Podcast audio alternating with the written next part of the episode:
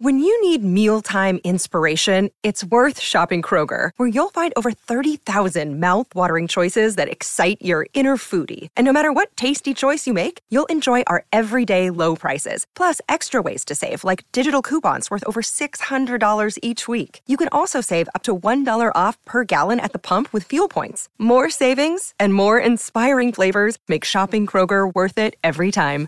Kroger, fresh for everyone. Fuel restrictions apply. Another day is here, and you're ready for it. What to wear? Check. Breakfast, lunch, and dinner? Check. Planning for what's next and how to save for it? That's where Bank of America can help. For your financial to-dos, Bank of America has experts ready to help get you closer to your goals. Get started at one of our local financial centers or 24-7 in our mobile banking app. Find a location near you at bankofamerica.com slash talk to us. What would you like the power to do? Mobile banking requires downloading the app and is only available for select devices. Message and data rates may apply. Bank of America and a member FDIC. DNVR Broncos podcast coming to you live from Studio C. And the C stands for ceiling, as in which position group has the highest or lowest ceiling or lowest floor. It's going to be an interesting discussion. Zach, one time we, uh, every time we talk about uh, things like this, we end up getting in trouble because no one wants to hear about lowest floors. But it feels like it lacks depth um, to only talk about what ha- what has the highest ceiling. We gotta we gotta play both sides of the fence here. I mean, literally, if we're talking depth, there's a lot of depth between potentially a lot of depth between the lowest ceiling and the highest floor. No, I'm going to get this so confused, Ryan. This is going to be brutal for me to think about ceilings and floors and high and low. Yeah, at least we're. I, I think we did a pretty good job this year in our draft coverage of not using the word ceiling, because um, last year we used it a lot. And looking back on it, I was like, that's kind of a silly discussion. Um, so, so, you know, hey, we're all uh, human. We live and learn from our own mistakes. Ryan, um, we, we have a few infamous pods in our history, yes. and one of them that that we don't talk about much is I don't know four years ago or something. We had a, a like a lowest floor talk, and uh, boy, did that get the most negative response of any pod we've ever done. And what's really fun, what's what's really funny is uh, we were like spot on. I think we were saying like, oh, the floor for this team's like five and eleven or something because it, it wasn't position by position. And I think that was the year they went five and eleven.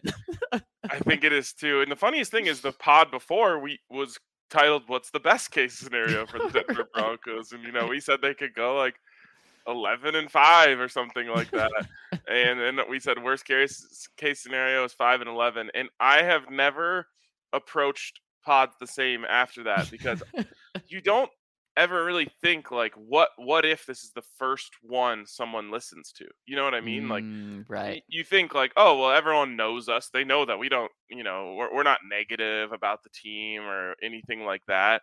You know we usually take a pretty positive outlook and so like it's totally fine for us to take this um to have a conversation like this because it's you know surrounded by so many other positive conversations but boy, oh boy.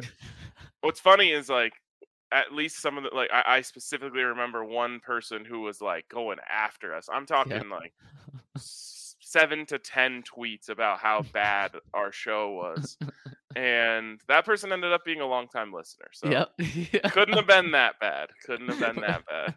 Um, anyways, I think we this one, uh, you know, everyone will understand, especially as it's more of a uh, within the team sort of thing. There has to be a strength and there has to be a weakness of the team. That's just the way it works. So we'll jump into that in just a sec. First, shout out to DraftKings sponsor of this show. Bet five, get $100, $150 in free bets when you just play along. Just bet on an NBA money line. You don't even have to win. They're going to pump $150 in free bets right into your account. Maybe you can bet on the PGA Championship, which I had a rookie move I forgot to bet on it last night, but I woke up early this morning for a workout class. Was able to get my bets in before, you know, I think only like 10, 15 players had teed off, so it, it hadn't shifted the odds too too much. And and who who are we on today? Well, based on the cash outs that DraftKings is offering me, it doesn't seem like my guys are uh, off to a hot start. But oh, no. uh, I'm oh, on. No. I I threw a little a uh, little bit on Collin Morikawa, of course. Of course. Um, Jon Rahm, um, because I've been doing some lessons with Big Drive Mitch, and he says that my swing is most similar to Jon Rahm, so I should be watching him, uh, trying to learn, you know, about his hip turn and things like that. Um, is that a good comp? Are you happy about that? Well, um, I'm what we call a short swing king. Um, okay. So like I, you know, I don't do the John Daly like bring it way back. You know, I keep mm. it nice and short and controlled. Um, it's mostly just because I'm super unflexible. Don't tell anyone. um, but you know, he he barely brings it back, but he still hits it as long as anyone mm. on the tour. Um, so you generate so much power in that short little kind of explosion there. I mean, you're you're flexing a lot today. I mean, you, you talked about getting up early for a workout class. Yeah. You're talking about pretty much just how you're you're really strong and don't need the full extension. And I can understand the uh, the the short king thing. I mean, they they call me the short height king, so uh, oh, we're, yes. similar. Yeah. Yes. Um, I think it was last summer was short king summer. I hope it was. I hope it treated you well. uh, and then the other one I have is Justin Thomas. I, I like betting on Justin Thomas. He has there we go. He just has the smoothest swing. I, I hope those I hope those buyouts go up today. I know. I haven't even looked. Busy, just so toned. Um, so I gotta look and see how the guys are doing. Anyways, DraftKings Sportsbook. Uh, check them out. We appreciate them. They're the presenting sponsor of this show. All right, Zach. Should we start with the good news? Let's start with the good news. Good. Okay. Well, we'll kick this off with the good and talk about which position on the Denver Broncos has the highest ceiling. So can be the absolute best on this team. I was going to ask, can there be such thing as a one man position group? Man, that's what I was thinking too. And I think so. I, I think so. And the reason is is because I think Russ, I think there's some other groups that can be competitive with Russ. And we're not talking about most impactful on this team, or else we would have to put quarterback aside. I, the, the way I want to view it, Ryan, and, and, to, and tell me if you don't want to view it this way, is where will this group at the end of the year stack up against the rest of the NFL? Could this group be top five? Could this group be the best group in the league? And, and, and view it on that because then that kind of puts everyone at a, at a level playing field. Because, of course, Russell Wilson is going to be more valuable than whatever the receivers do because he's the one delivering them the ball. But will Russell Wilson have a higher ceiling? Could he be higher in the NFL compared to the other quarterbacks compared to the Broncos receiving room? Okay. So you're saying like in a world where the Broncos receivers lead the NFL in combined yards from like the top 3 or top 4 but Russell Wilson doesn't lead the NFL right. in passing yards. Right, exactly, exactly. Because Travis Kelce with the Chiefs goes yeah, off for yeah. fifteen hundred, but the Broncos tight ends do nothing. Right. This is interesting. I hadn't thought of the conversation through this lens, but are you with me that it comes down to those two? Should we put safety in the mix as well? Mm, I do think safety needs to be in there. And I also think that cornerback needs to be in there because of how freaking good I think Pat Surtain can be. And we can break down all these positions and might as well just start with cornerback right now. Ryan, I don't think it's crazy to say that Pat Surtain could end up being the best cornerback in the NFL this year. Now, I, I, think to be realistic, maybe top five, and that's even crazy to say. Uh, how that's just realistic. That's how good I think he is. So, in my eyes, one of the Broncos' two or three starting cornerbacks could be the best in the NFL this year if he reaches his ceiling. Uh, Ronald Darby, we talked about him yesterday. He's a guy that's always around the ball typically doesn't intercept it, typically just uses one hand and, and can lead the league in passes defended. And we know he's going to get the ball thrown his way a lot this year. So I think he could be up there. Uh, it, it, probably even potentially lead the league in passes defended. Not that that makes him the number two cornerback in the NFL, but that certainly gives him something to his game. And then K'Waun Williams, I just love what he brings uh, as a slot corner. Now, the depth isn't really there. But Ryan, we're we're talking ceiling. We're talking about best case scenario. So all guys healthy. I'm touching wood right now for that. But if all of these guys stay healthy, they have the potential to absolutely, in my mind, be a top five cornerback room in the NFL. Interesting. I am not quite that high on them. Um, I like. I think they're one of the better groups on the team, uh, but even I would put running back above cornerback uh, in terms of a group. Now, obviously, Pat Surtain is going to be up there in terms of the best number ones on the team for each group, right? He carries that a lot. I just think there's a pretty steep decline uh, off from him. Whereas like Javonte Williams and Melvin Gordon, if I if I didn't know any better about the amount of work that I think they're gonna get, I would say like, man, you can make an argument that's the best one two in the league. And maybe that's a little aggressive. I haven't gone through the one twos in the league. I don't think um, that's crazy. Yeah, so like I would put running back above them. I think that corner's a little bit behind in this conversation, and and I definitely think safety is above them because I'm I've always been maybe as high as anyone on Kareem Jackson. Um, you know, I think he's an every down player for sure. was, you don't even need to ask the question. Of course he is, Ryan. um, but yeah, I, I, I, really like Kareem. Um, I think that he brings something to this team that very few others do. You're uh, lucky we're remote. and obviously, uh, Justin Simmons is Justin Simmons. You know, he's a top five um, sa- safety in the league at his position. So uh, those guys are up there for sure. And then I think Caden Sterns is like this awesome wild card, right? Yeah. Um, one of the most productive players based on the snaps that he played in the NFL last year. He just went out there and just looked electric um, when he played, and and that's like the best way I think I can describe him is when he's on the field. You notice, man, you're like, holy, who is that? Um, so that's something I love about Kareem Jackson. Uh, I think he has the same effect Justin Simmons has this interesting like calming effect um, where it's like he doesn't do anything spectacular on a play by play basis where like you see you know Kareem fly down into the box and just crush someone and you're like wow that's a pop wow play um, Justin obviously had like the sick full extension diving interception last year and you know, he do, he makes great tackles in the backfield or on the edge. Like he's just so solid. Um, this is a, a, a, weird comp, but he reminds me. You know, we've got the DNVR scramble coming up uh, next Friday. Now I saw a couple of you guys signed up, so hopefully there's more of you who are available next Friday to come play uh, in the spring shootout. But when you're in a, a scramble team, the best thing you can have, in my opinion, is someone who hits great straight drives every time.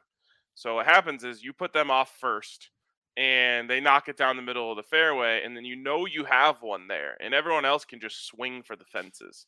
Mm. And that's mm. kind of how I feel about Justin is it's like you put him out there, he's putting that thing in the middle of the fairway and giving everyone else a chance to take risks. Like he can make up for other people's mistakes with his range, with his knowledge of where things are, with the spacing. So um, he's he's so great at that, but he does lack a little bit in the game changer category.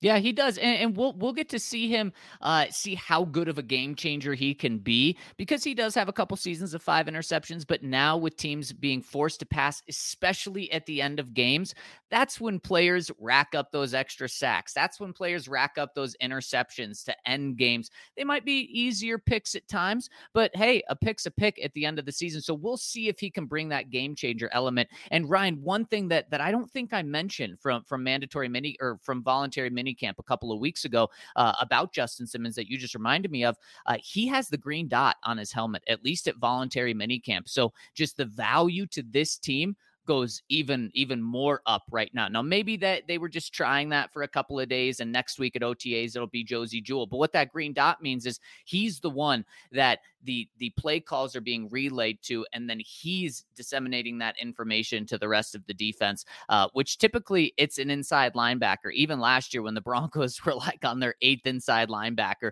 Vic Fangio Justin kept Strnad. it to, to yeah exactly kept it to be those inside linebacker guys. So that just adds even more value value to Justin to this team, not necessarily uh, in, terms of how he compares to the rest of the league. But Ryan, uh, you're right. This safety group is a top five group uh, for sure because the safety duo between the two guys they're a top five right there. And like you said about Caden Sterns, he's one of the most efficient players in the NFL. I need I need to dive into the numbers last year. It was mind blowing how good he was with how few plays he got. He should see the field this year, not just be a backup.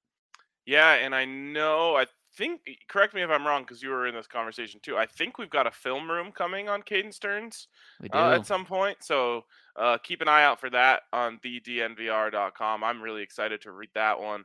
Um, got a, a, a, good series film rooms coming, which uh, is content that I personally may, maybe my favorite Broncos stuff that we do um, from a like learning standpoint. I love to just see that film and and and and see our guys break it down. Um, Ryan, my other question, now that we're kind of throwing positions out there, I'm not going to try to make the argument for inside linebacker, but outside linebacker, I mean, we're talking like six deep. Is there a semi realistic scenario that you could see this group being top five because I think we're going to talk about receivers. We're going to talk about Russ. We just talked about the safeties being top five. So, in order to be competitive, I think you, you got to view these guys as top five. Is there a realistic scenario where you see that this year? For who? For the outside linebacking room. No. I agree. I agree. I think um it, it, would have to be too much of a stretch to to say that. You could say Randy Gregory's that first round talent that he was coming out, but it's too much of a Bradley stretch for yeah, exactly. It's too much of a stretch to say what five years later that he's just all of a sudden going to put it together and be a 15 sack guy. And then Bradley Chubb, the Pro Bowl year he had, he had seven and a half sacks. So he, he was more well rounded. But at that outside linebacker position, Ryan, you're not looking for good defensive uh, run stuffers. You're looking for guys that can impact plays and make big time plays consistently. So I could absolutely see the Broncos having a game or two or five this year where the outside linebacker group is elite and takes over a game and changes a game it's too much of a stretch for me to say that that it happens for an entire season and at the end of the year we're saying okay this group is top 5 yeah what's crazy is like they might not even be top 2 in the division um, and they probably aren't top 2 in the division and you you might even say they're the worst in the division um, right. and so to say top 5 in the NFL and we know they play in the best division with a bullet but it's a stretch for me and I think of it this way if they were sixth, I would be over the moon ecstatic. Uh, yeah. Just, oh my God, what a success. Sign Bradley Chubb. Do whatever you got to do to keep this together. You cannot let this group fall apart. So I'm thinking, like, that's almost like best case scenario for me. If they were the sixth best pass rush, you know, outside linebacker group in the NFL, just over the moon. What a success. If if Kareem Jackson and Justin Simmons and Caden Sterns were the sixth best safety duo in the league this year, we'd say like, eh, kind of left something to be desired there. So to me, it, it, it's just too much to say that, that those guys can be top five, and if they are, whew, playing the parade. Hmm. Yeah, absolutely. That's going to be huge for the Broncos. And really quick, before we move to the other side, something that's going to be huge for you is checking out our friends over at Lightshade Dispensary. Where speaking of huge, they have just opened their biggest store. It's the Barnum location. It's one block off sit and roll. They have thing there, including specialty products that aren't sold at other stores. So if you're a big fan of Lightshade, got to go check out their biggest location. And also, you got to check out Wana, which they carry at their stores. It's a fast asleep, 20 to 100 THC to CBD. If you need to get some shut eye after the big games, turn to Wana. It's a well rounded recipe. So it's going to help you get to sleep and stay asleep, which is huge. And the biggest kicker with Lightshade, use the code DNVR over at any of their 11 Denver Metro locations or online at lightshade.com to get 25% off your entire purchase. That's code DNVR over at Lightshade Dispensary. There you go. And also a reminder to come down to the DNVR bar to watch the Colorado Avalanche tonight. No better place to watch it other than at the stadium. Zach, I'm trying to make some things happen. I might be at the stadium, um, but if not, I will absolutely be at the bar. There's only two possible places I could be for an Avs playoff game And those are the two. You got to come hang out. Um, I know there's a big group of DNVR people hanging out down there tonight, so it's a great time to come if you want to meet anyone. Um, get yourself your 22 ounce member beer for the price of a 16 ounce beer.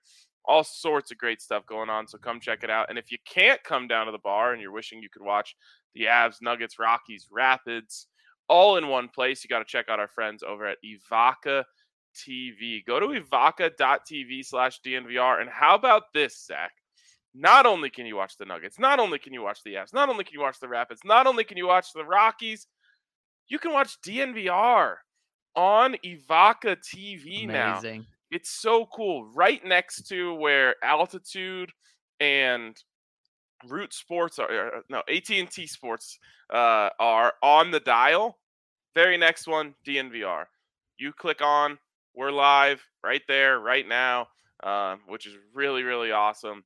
Uh, so you got to check it out. Check out evoca.tv slash DNVR and get an amazing deal. Starts at $25 a month plus 10 bucks a month for the receiver. But you get $10 off your first month when you use that code DNVR. Check out our friends over at Evoca TV. And one more thing, really quick, Ryan. Anyone tuning in live right now, please hit us with a thumbs up if you're on YouTube. If you're not watching on YouTube, jump over to our YouTube stream. It's a better stream, better quality. The chat's a lot more popping, and it helps us. So we'd really appreciate it. Hit us with a thumbs up, subscribe, turn on alerts because sometimes we go live at different times of the day, just like right now. We really appreciate that. And we just simply really appreciate everyone tuning in live and also tuning in on the podcast side.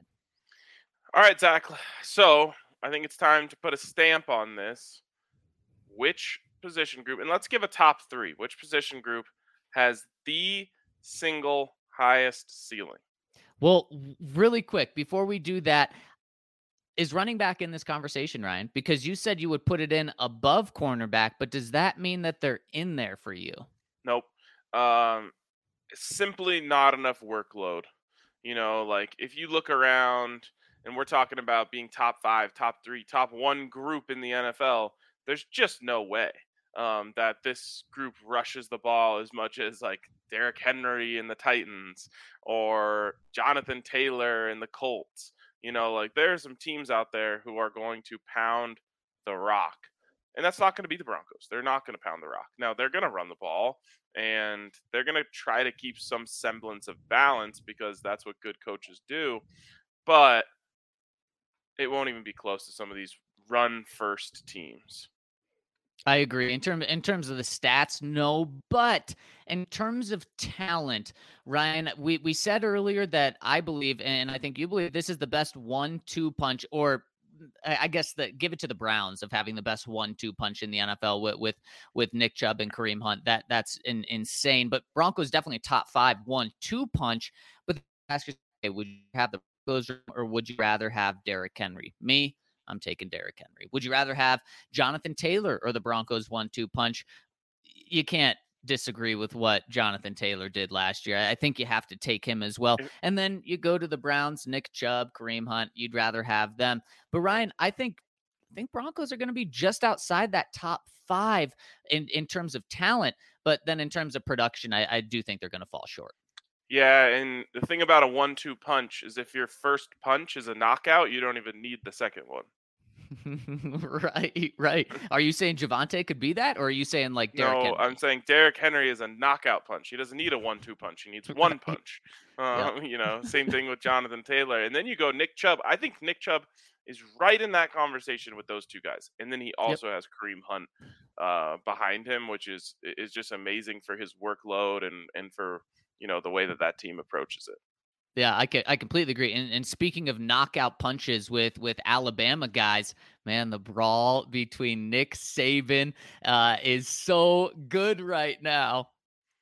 I mean, it's so dumb. Like Nick Saban through a glass house. He's shooting boulders out of a cannon from inside of a glass house.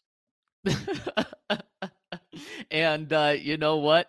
I wouldn't mess with Nick Saban. I mean, what's the worst that could happen? They beat you. Yeah, that would be pretty bad this year. That that would be man. This game's gonna have so A and M and Alabama is gonna be a blast. And you know, if one, especially with A and M beating them last year, and you know, if one of those teams gets the advantage on the other, they're not gonna take their foot off the gas. They're gonna try to beat them down. I kind of like the idea of like maybe trying to get Nick off his game a little bit by getting him too riled up. Mm, because no one, no one ever goes Mm-hmm. after Nick. So I, I love Right. that. I love that Jimbo, and I'm an Alabama guy. I love that Jimbo went after him today, and I, I hope Nick, uh, Nick comes back too. Wait, so I saw all I saw yesterday was Nick saying they paid for their entire recruiting class. What did Jimbo say today? Oh man, Jimbo had a huge rebuttal. Let Let's see if I can. Uh, let's see if I can pull up the script here. Um, but he said. Uh, he said uh, something along the lines oh man i can't find the exact wording right now uh, I'll, I'll look for it and we, we can get back to it uh, because i, I want to make sure that i get it right but it's uh, J- jimbo went hard in the paint as you could say Okay, let me see if I can find it. Oh, wow, it's harder than I thought. You can only see the videos. okay actually i think i think i got it here You got it? Um, yep. He says uh, j- just a, a tiny little recap. Uh, Jimbo Fisher says um, that Nick Saban is a narcissist. He won't take his calls, and uh, he said we built him up to be this czar of football. Go dig in his past, and he he went on to say, uh, "You talk to anyone he's worked for or who's worked for him around him. It's going to be very easy to find everything out about him that you want to know." Woo! I like it. My, my only my That's only why I say too- don't throw stones from inside a glass house because now you're you have no walls around you and you're exposed. My only thing with that, Jimbo, is don't you think someone would have tried to take Nick Saban down by now if that was the truth? If if he's just this this exposed person that has so many dead bodies just floating around that everyone knows about? I mean, you got to think that circle of things is pretty darn small. Well, think of it this way: who who wants to take him down? Not the NCAA. He's great for them. Right. Um, you know, like obviously the other SEC schools would like w- would want to, but if the governing body has no interest in in following through on that, it might be pretty difficult. So, I think he Would- might be you- invincible. Wouldn't you think the the people that would want to take him down is every single former assistant that's worked for him, especially according to Jimbo, if he's been doing it dirty, uh, that that's lost to him out outside of Jimbo. Give, give credit to Jimbo; he's the only former assistant that's ever beat Nick. Yeah, I, I, I don't know. I don't know. It's interesting though. I, I love it. I love this type of stuff. Um, Tad Boyle used to take some like little shots at Sean Miller um, for cheating, and it got me fired up. Uh, Well- and, Tad was right. and I can say like, well, I can't say now, but I can say back when I covered the team, they really were like a clean program. I thought it was Right. so dumb. Um, uh, so you know he uh, that that wasn't necessarily a glass house uh, scenario. yeah, and, and that that is really cool. And you've you've told me that for a, a long time. But I guess we can Broncos talk, Ryan. Yeah. And so our finalists. Wait, are you fair? Are you are you fine calling Russell Wilson the potential to be in the top five of quarterbacks this year? Of course, yeah, Yeah, me, me, me too. Wide receivers, they in the final group. yes, Uh, tight end, offensive line. For me, I, I can go by pretty pat, pretty fast and say no. hmm Anything for defensive line? You're a big DJ Jones guy. You also have Dre. No, you're shaking your head, blowing that down. Okay, so then we, we have it. We have safety, quarterback, and wide receiver. I would put cornerback in there, but I don't think it's going to make my top three. So Okay, there you go. Yeah, exactly. Um, I think I'm ready uh, to name my winner, and here's what it boils down to. I I know some people do. I don't see the Broncos running backs catching a ton of passes.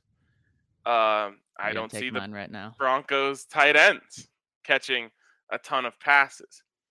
I do see the Broncos wide receivers catching a ton of passes. So while I think Russell Wilson is going to go off, I think what's going to happen is as he goes off, the the wide receiver stats are just going to go off the charts compared to the rest of the league because they're going to be getting 90% of the production from the passing game. Uh, and, and obviously, we know Courtland and Tim, awesome. Jerry could be awesome.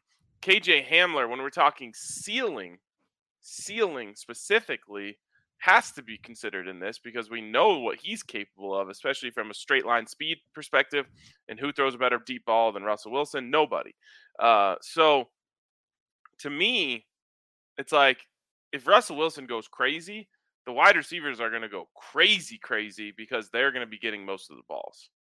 Mm, completely agree. And then when you just break down the individual guys in that room, Ryan Courtland Sutton was a thousand yard receiver with bad quarterback play. He was a Pro Bowler, eleven hundred yards with bad with bad quarterback play. His ceiling is, is above that because he's already shown uh, when he's been significantly handicapped what he can do. And here's the big thing too, and it's something that I don't want to overlook uh, ever again in my life, and it's something that we didn't overlook last year with Courtland. We said when a guy comes back from ACL, and this is something we have to unfortunately remember with KJ Hamler, that first year they can play, they can be really good, but 90%, they're not going to be themselves. Well, now Courtland's had that full year back, so he can fully be himself this year. So he can be a 1,200 yard receiver. So the ceiling on him really high. Tim Patrick, he's been an 800 yard receiver or twice uh, w- with bad quarterback play. He could be a thousand yard receiver. He's a guy just just like Courtland. Throw the ball to him, and you feel comfortable that he's going to come down with it. And on top of that, he has the reliability factor where he he can be that safe target on third down. Jerry Jeudy, Ryan, we don't really know, honestly, what his ceiling can be. Uh, we think it can be, I think it can be the best on the team. And I think you agree with me in terms of the ceiling him, of the wide. We just called him the number one breakout yep. candidate on the entire team yesterday, so we're both on the same on the same page there. Wouldn't shock me if he went for fifteen hundred yards this season. Now his floor could be pretty low as well. And then KJ Hamler, despite coming back from injury, he's not going to be an every down guy. You don't need him to be that. The threat that he could be is so dangerous. It's, it's a threat that few teams have, honestly, in the NFL. It's that Tyreek Hill, uh, the, the what everyone tried to get in Tyreek Hill. The Broncos got a similar sort of speed and player. Now, obviously, I'm not saying he's Tyreek Hill at all, but in terms of just the deep threat that he brings, it's right up there. So the ceiling on this group is could be that could be the best group in the NFL this year. Yeah, and what does the ceiling look like? Three different 1,000 yard receivers? Yep. And then you have KJ Hamler average 20 yards per catch. Yeah. And obviously, again, this is not realistic. It's the ceiling, it's the absolute best. But, you know, if we imagine Russell Wilson throwing for 4,500 yards in this scenario, it's not crazy to say 3,000 of it goes to KJ or so goes to Jerry, Courtland, Tim. Um, and nope. then you know you get you get a little bit from the wide receivers, maybe a, a you know three three to five hundred or sorry three to five hundred from the running backs, you know maybe a little bit more from the tight ends, um, and all of a sudden you've added it up and you've got forty five hundred yards. So it's it's a it's a group that possesses so many good players. One thing it lacks is the great, great player. You know, and I don't think any of those guys yet are considered in the NFL's elite wide receivers. Whereas Russell Wilson's an elite quarterback, and Pat Surtain's an elite corner, um, and you know Justin Simmons is an elite safety. This one has so much good that it's like when you look back at the end of the season and you say, where did these position groups rank uh, amongst their peers? You could absolutely see Denver Broncos wide receivers number one in the NFL.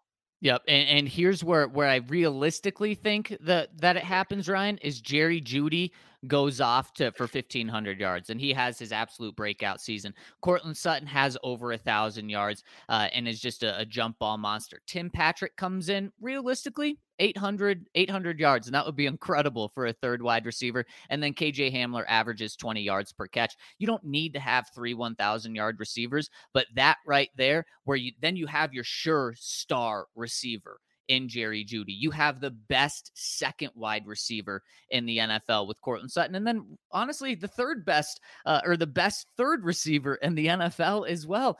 That's how this formula could, could come together. And especially this year, and I, I just emphasize it all the time This team is going to make Russell Wilson happy. Nathaniel Hackett is going to make Russell Wilson happy. I do think Javonte Williams is going to be a bell cow back and be the only back in this backfield eventually. Clearly, that's not this year. And I do think that the the the shift to running the ball more will happen maybe next year or the year after. Not this year. That They're going to do everything to feed Russ and let him cook. Yeah, yeah, it's exciting to think about what these guys could be, and um, the idea of like these guys who we've watched work so hard to put up mediocre stats over the last few years. The idea that they could reach their ceiling that that gets me hyped up. It it makes me so excited for them because there's so much luck involved in a great NFL career. Um, you know, you got to land in the right situation in the first place. Um, you got to have a you know a good supporting cast. Um, you know, you got to be in an organization that wants to win. There's so much that goes into it, and like these guys kind of got the short end of the stick uh, for their first few years in the league. Now, uh, maybe you could make the argument that like Tim was able to break in because the Broncos were bad, and you know maybe if he doesn't get that opportunity, he's not the guy he is now. Courtland obviously got the opportunity to come in and and learn from Demaryius and Emmanuel, and then instantly get thrusted into that number one. So like it's not all bad for them, but they were missing the one thing that every great receiver ever has had, uh, and, and that's, right.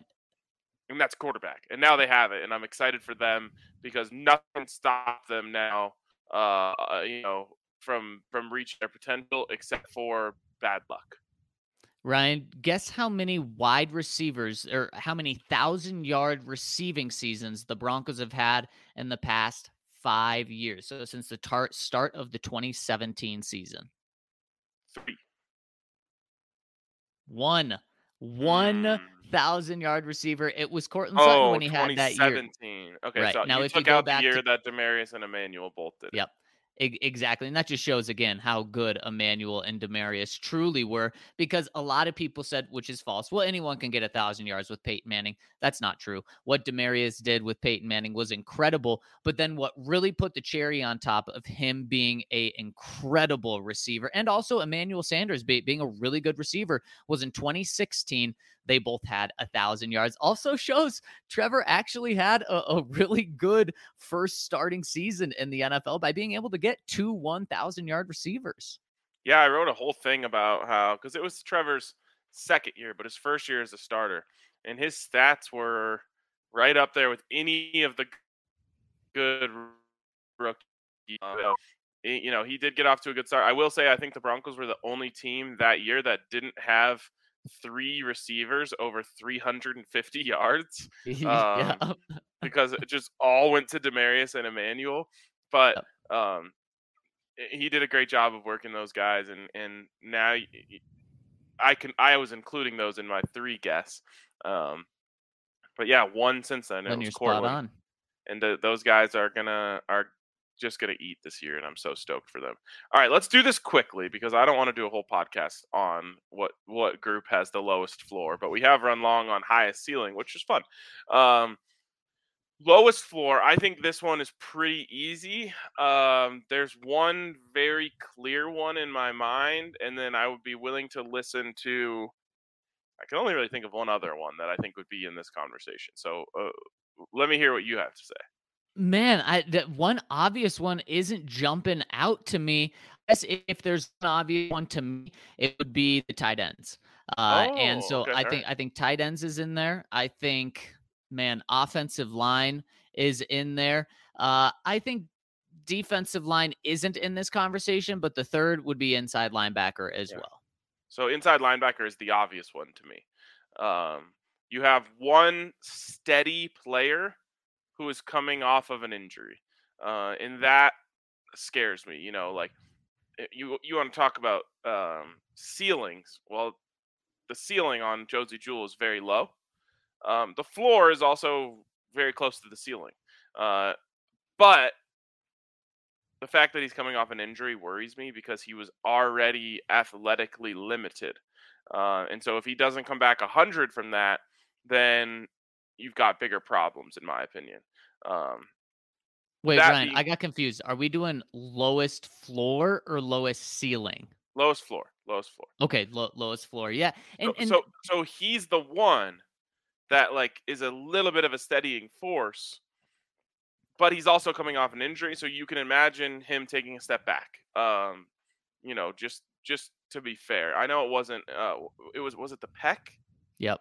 Yep. So that's not uh, you know it's not a knee or anything like that where you have to worry about him um, losing foot speed because he definitely can't afford to lose any of that.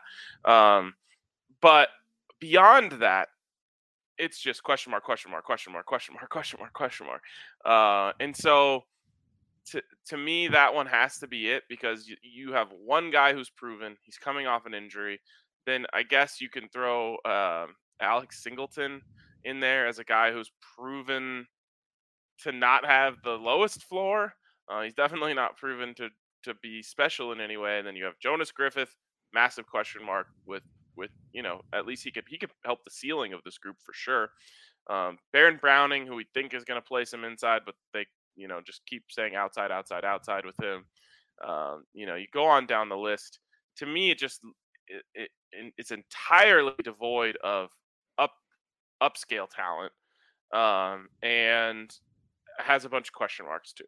Yeah, and if we ever talk about who has the lowest ceiling, I think it's easy. I, I, think it is the inside linebacker room for everything you just said. But what helps with the floor is Josey Jewell is a really solid, consistent player. So, but you bring a good point. If you lose him, touch touch wood. If you lose him, Ryan, then it certainly the floor drops and you don't know where it stops, Ryan. So why I'm good because because of Josey being a really solid player and should be fine coming back from injury. I'm going to make the argument for tight end just because Eric Tomlinson, you know what he is. He's a great blocker, one catch last year. You, you can't count on him being a two way player.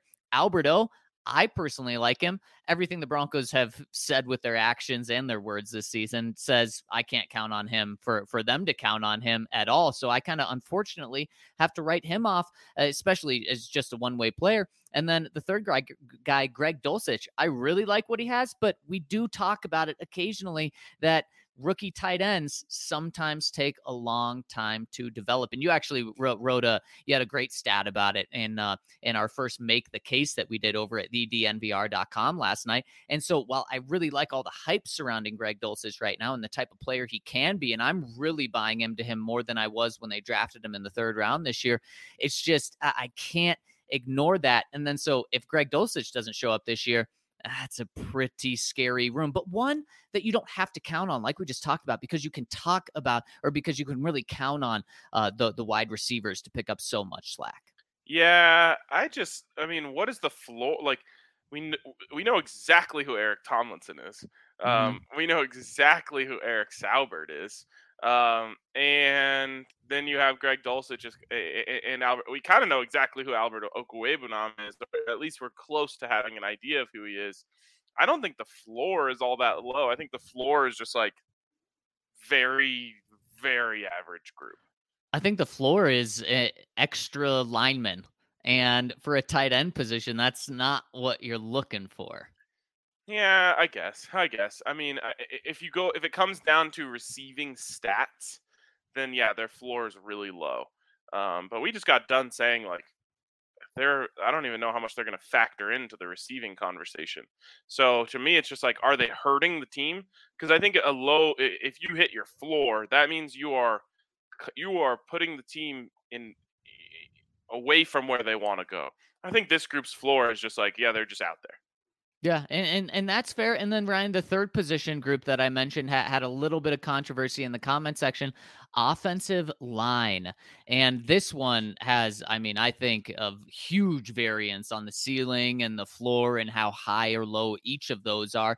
Uh, Samuel Bisu said offensive line is solid. Uh, we we also had someone Rocket said the lowest floor is the offensive line, and the reason that I included offensive line is Garrett Bolles, his floor and ceiling, I think a very big window. He can have a very high on the team, yeah, maybe. It, it, exactly. Uh, at center, we, we don't know who the guaranteed starting center is. And so right there, there's a question at a position. We don't know. Uh, we're, we're not guaranteed who the starting left guard is. I think Dalton Risner is going to be in a little bit more of a battle than people think, at least for a little bit. So I think that position's a little bit up for grabs. Obviously, right tackle, it's up to three guys right now. So really, there's two guys that are guaranteed starters. It's Garrett Bolles and it's Quinn Meinerz. And Quinn Meinerz may be my favorite offensive lineman the Broncos have right now, but there's three other spots and, and really two other spots if you if you believe Dalton Risner has the, the left guard spot locked up, which I'm not sold on. But that's half of the offensive line essentially being two and a half spots that's up for grabs. To me, that shows a, a pretty concerning floor but it also ryan i'm not saying that that the the the floor there, there's no way to build it i mean th- there's good pieces there too yeah, I'll say this about the offensive line though. Like when we look at the question marks across the those positions, I'm oh I'm like I can live with any of the answers. You know what I mean? Um, like I can definitely live with Graham Glasgow at center or Lloyd Cushenberry. Um, I can definitely live live with Billy Turner at right tackle, who I think is going to win the starting job pretty easily. Um, but I can also live uh, with Calvin Anderson there um, you know, that's a little bit more scary. I can live with Dalton Risner. I can also live with Netane Muti. So I'm, I, I don't, I feel like the floor is a little bit higher than um, than inside linebacker. But what I will say is this: if that group gets anywhere close to their floor, terrible, terrible things have happened, uh, yeah. and it's the one that you can least afford the tight ends could have 12 catches this year, and it really wouldn't even matter that much. Um, you know, uh, you know, the inside linebackers can be the weakest unit on a very solid defense, and you can kind of hide them. They're going to be playing dime anyway. You can take them off the field. That you can get away with. You absolutely, positively cannot, under any circumstances, let this offensive line flirt with their floor it's the only thing you cannot run and hide from. Um, so they better get it done. They better take care of business. New coaching staff in there. Can't can't afford it. Can't afford it. So those guys need to be much closer to their ceiling than they are to their floor. And to be fair, well, Russ does sometimes get his offensive line in trouble by trying to make crazy stuff happen. They still should be in a much more comfortable position than they were over the last, you know, two, three years.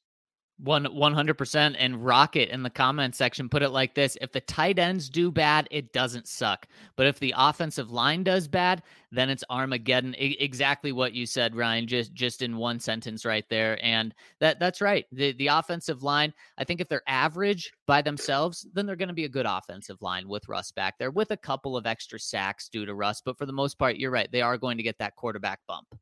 I don't care about you know sacks um on the Russ, like you just live with some sacks because you know he's trying to make something special happen. I saw a great quote from Joey Burrow um, yesterday where he was like, "Yeah, man, like I take sacks, like, but every sack has its own story." He's like, uh, "If it's third down, I do not care if I take a sack. I'm all I care about is trying to make a play to get the first down. If we have to punt from 10 yards further back, it doesn't matter to me if I was able to, you know, um, take that risk on a different play and convert the first down. And I think Russ is kind of living in the same world.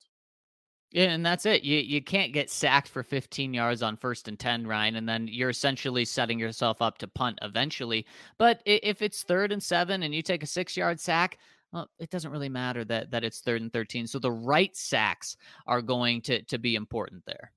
Yeah, yeah, exactly. And, and Dwayne and, Stukes, though, he may say, "Whoa, whoa, whoa, Joey B, let's let's just throw the ball out of bounds. Let's not take that sack. I don't want to have Sam Martin have to punt ten extra yards." Oh gosh, get a better punter. Actually, uh, D- Dwayne Stukes would instead instead yell that into the mic. And Russell Wilson would be like, "Sorry, dude, I can't hear you." Um, He'd be like, "Hey, trying to win Dwayne, a football Dwayne, game over here. Let's calm down. Let's calm down." Um, uh, I thought I lost you there for a second. You know, yeah, I mean, you really calm down. You listen to me. I appreciate that. Yeah, exactly. You can't, uh, you can't like, and Joe Burrow said this too. Like, you can't take it obviously if you're in field goal range. Uh, but a lot of times sacks have their own their own story. And if, if Russ is trying to make plays, I don't care. The real thing is like, is the offensive line competent? Are they solid? Are they opening holes? Are they giving Russ time, uh, you know, uh, to get the ball downfield on most occasions? I, sacks is kind of a, it's the most, it's the easiest stat to look at when you're judging an offensive line, but it doesn't always tell the whole story. And Joe Burrow also said something yesterday, and I want to get your opinion on it. But first, I got to tell you about our friends over at Green Mountain Dental. We've had several DNVR listeners switch over and make them their permanent family dentistry and have only had great things to say. And we know that because we go over to Green Mountain Dental. And here's the awesome thing if you schedule a cleaning, x ray, and exam, you'll get a free Sonicare toothbrush. That's all you have to do. You're going to go to the dentist anyways, twice a year. So might as well go to our friends over at Green Mountain Dental. They're only a 15 minute drive from downtown Denver, and you'll get a free Sonicare toothbrush when you do so. So make sure to check them out. Tell them DNVR sent you. That's Green Mountain Dental. So, Ryan, did you hear what else Joe Burrow said? I think it was a little more of a viral clip yesterday. Uh, he, he was asked about going to a Super Bowl or going to a party after losing the Super Bowl. And every team has, they have an party uh, after the Super Bowl, whether you win, whether you lose. And the losing one rubs people the wrong way quite a lot. And, and I totally understand that. What, what, you just lost the biggest game of your life. Why are you celebrating here?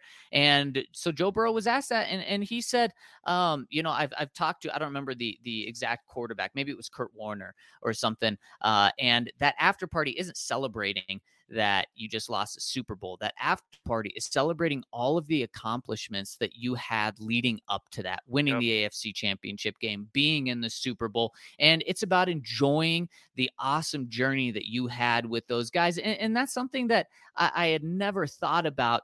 And that way, my only counter to that would be why not just do that a couple of days later? Uh, so here's why. Um, you have to plan it as if you're going to win. Um, so you know you're paying two hundred thousand dollars to book an awesome artist, and you're doing you have this amazing venue, and you're doing and you have you know all the drinks and a bartender and all all of that stuff is prepared has to be prepared so that the second you win, you guys can have the best party of your lives.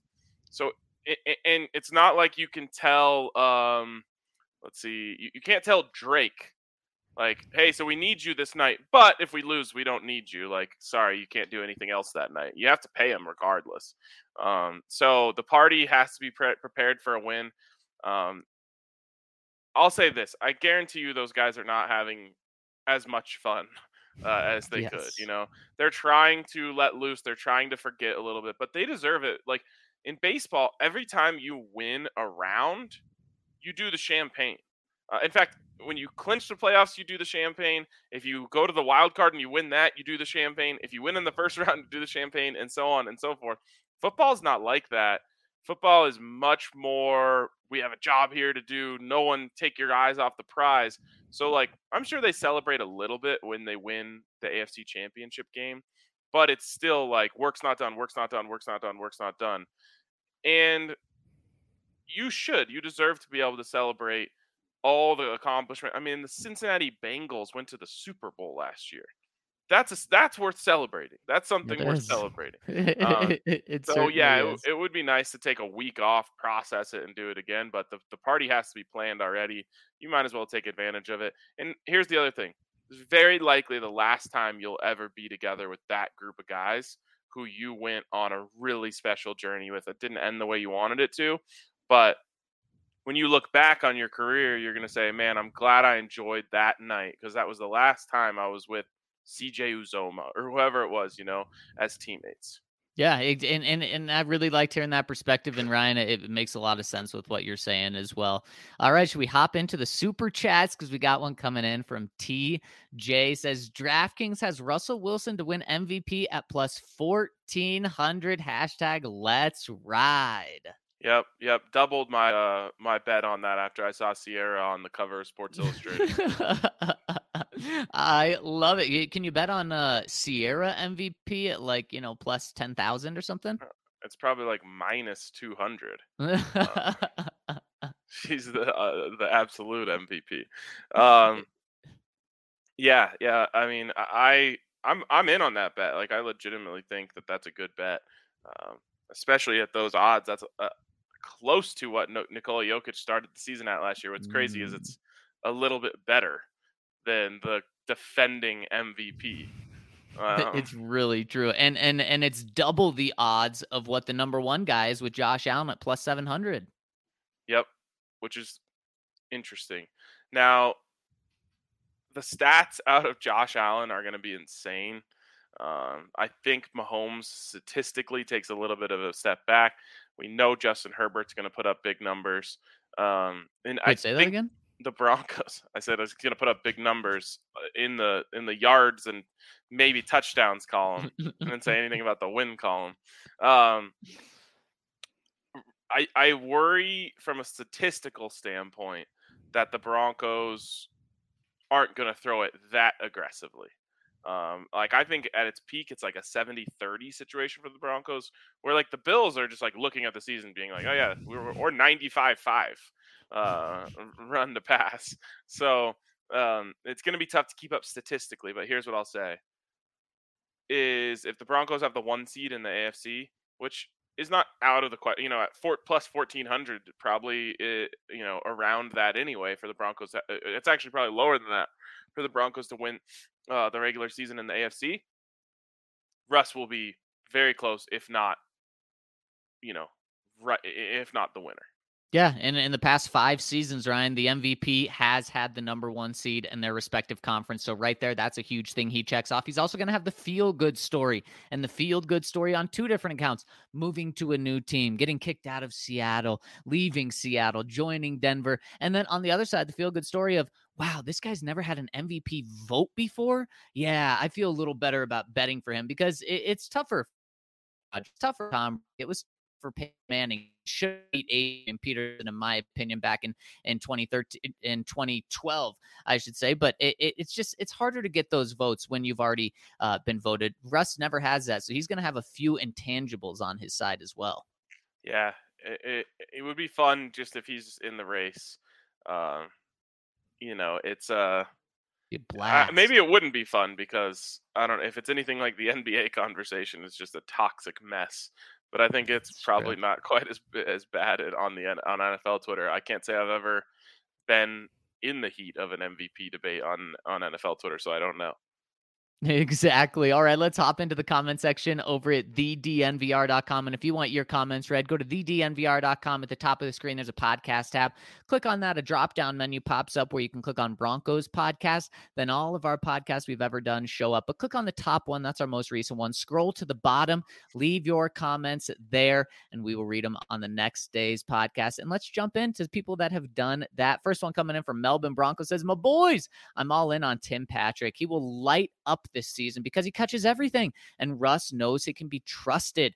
Now, jumping the shark. Happy Days was the show, and Fonzie decided to jump the shark on water skis when his bravery was challenged. Wearing his trademark leather jacket and swim trunks, he made it.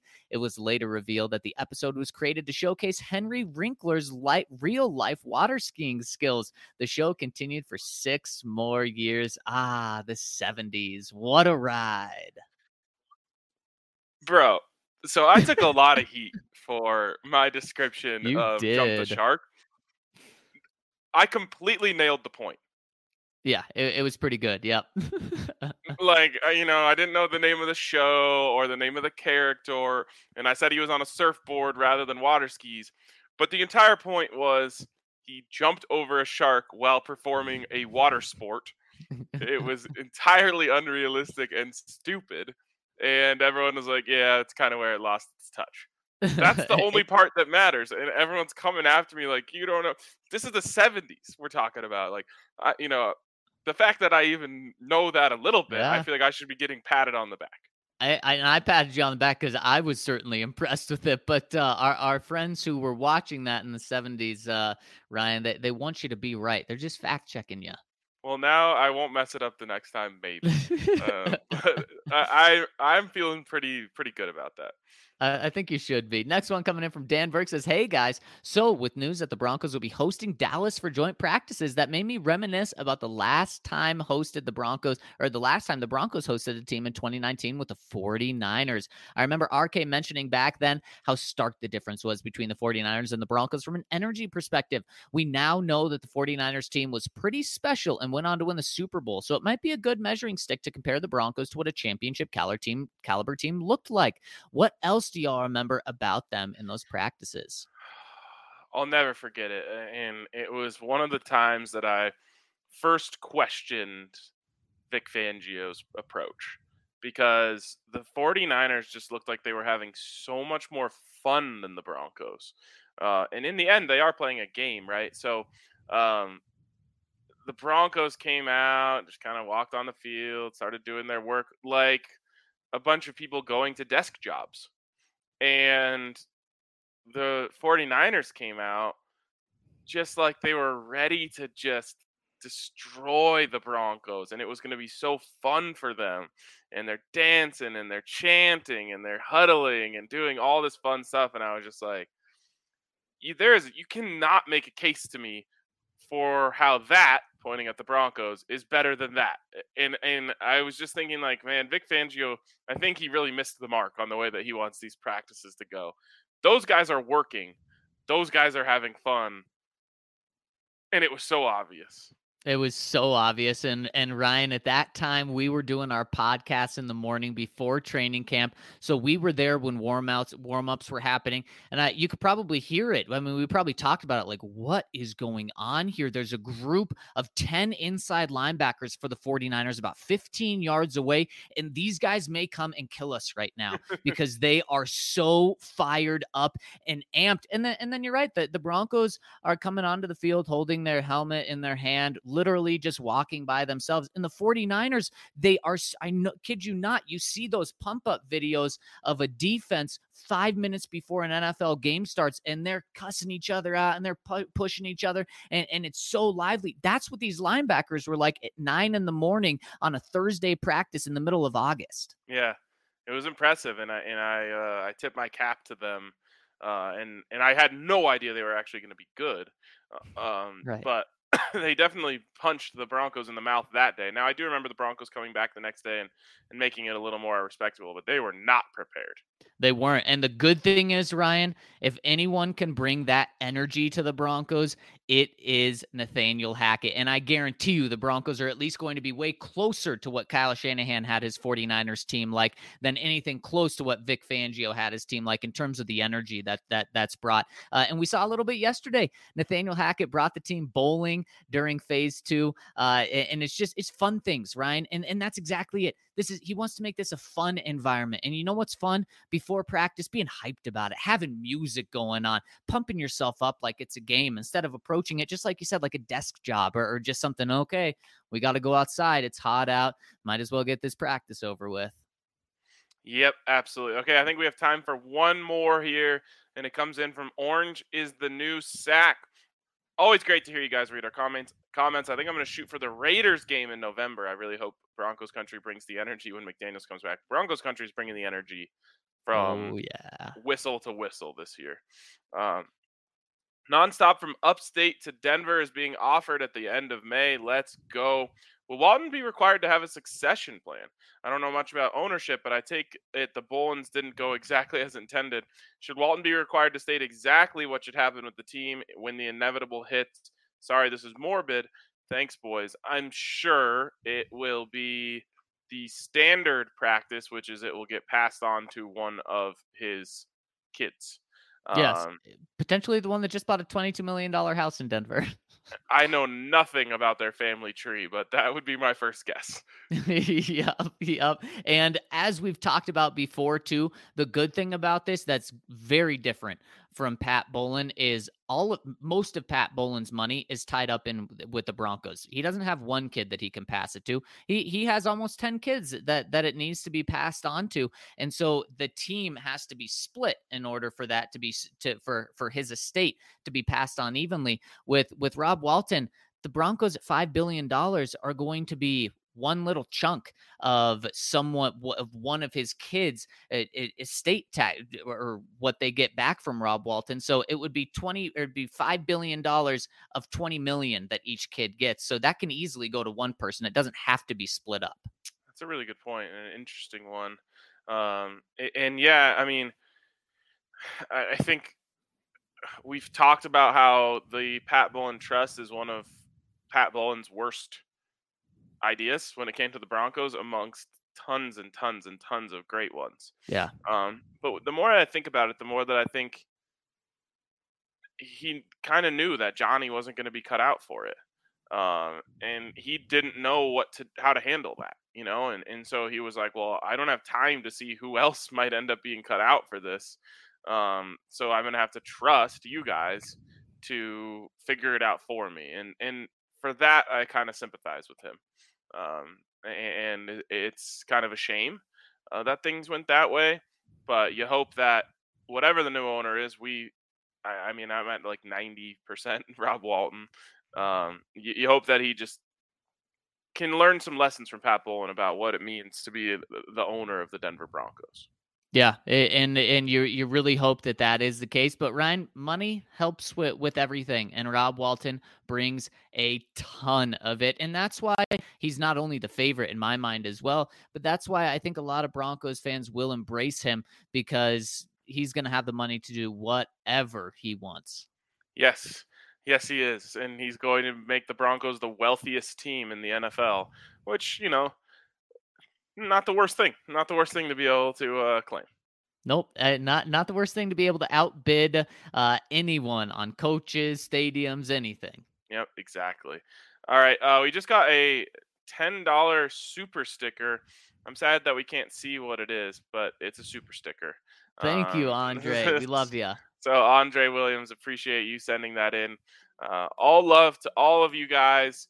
We will be back on the pod tomorrow. Make sure you check us out. Make sure you check out the DNVR bar. Go Avs, and we'll catch you guys later.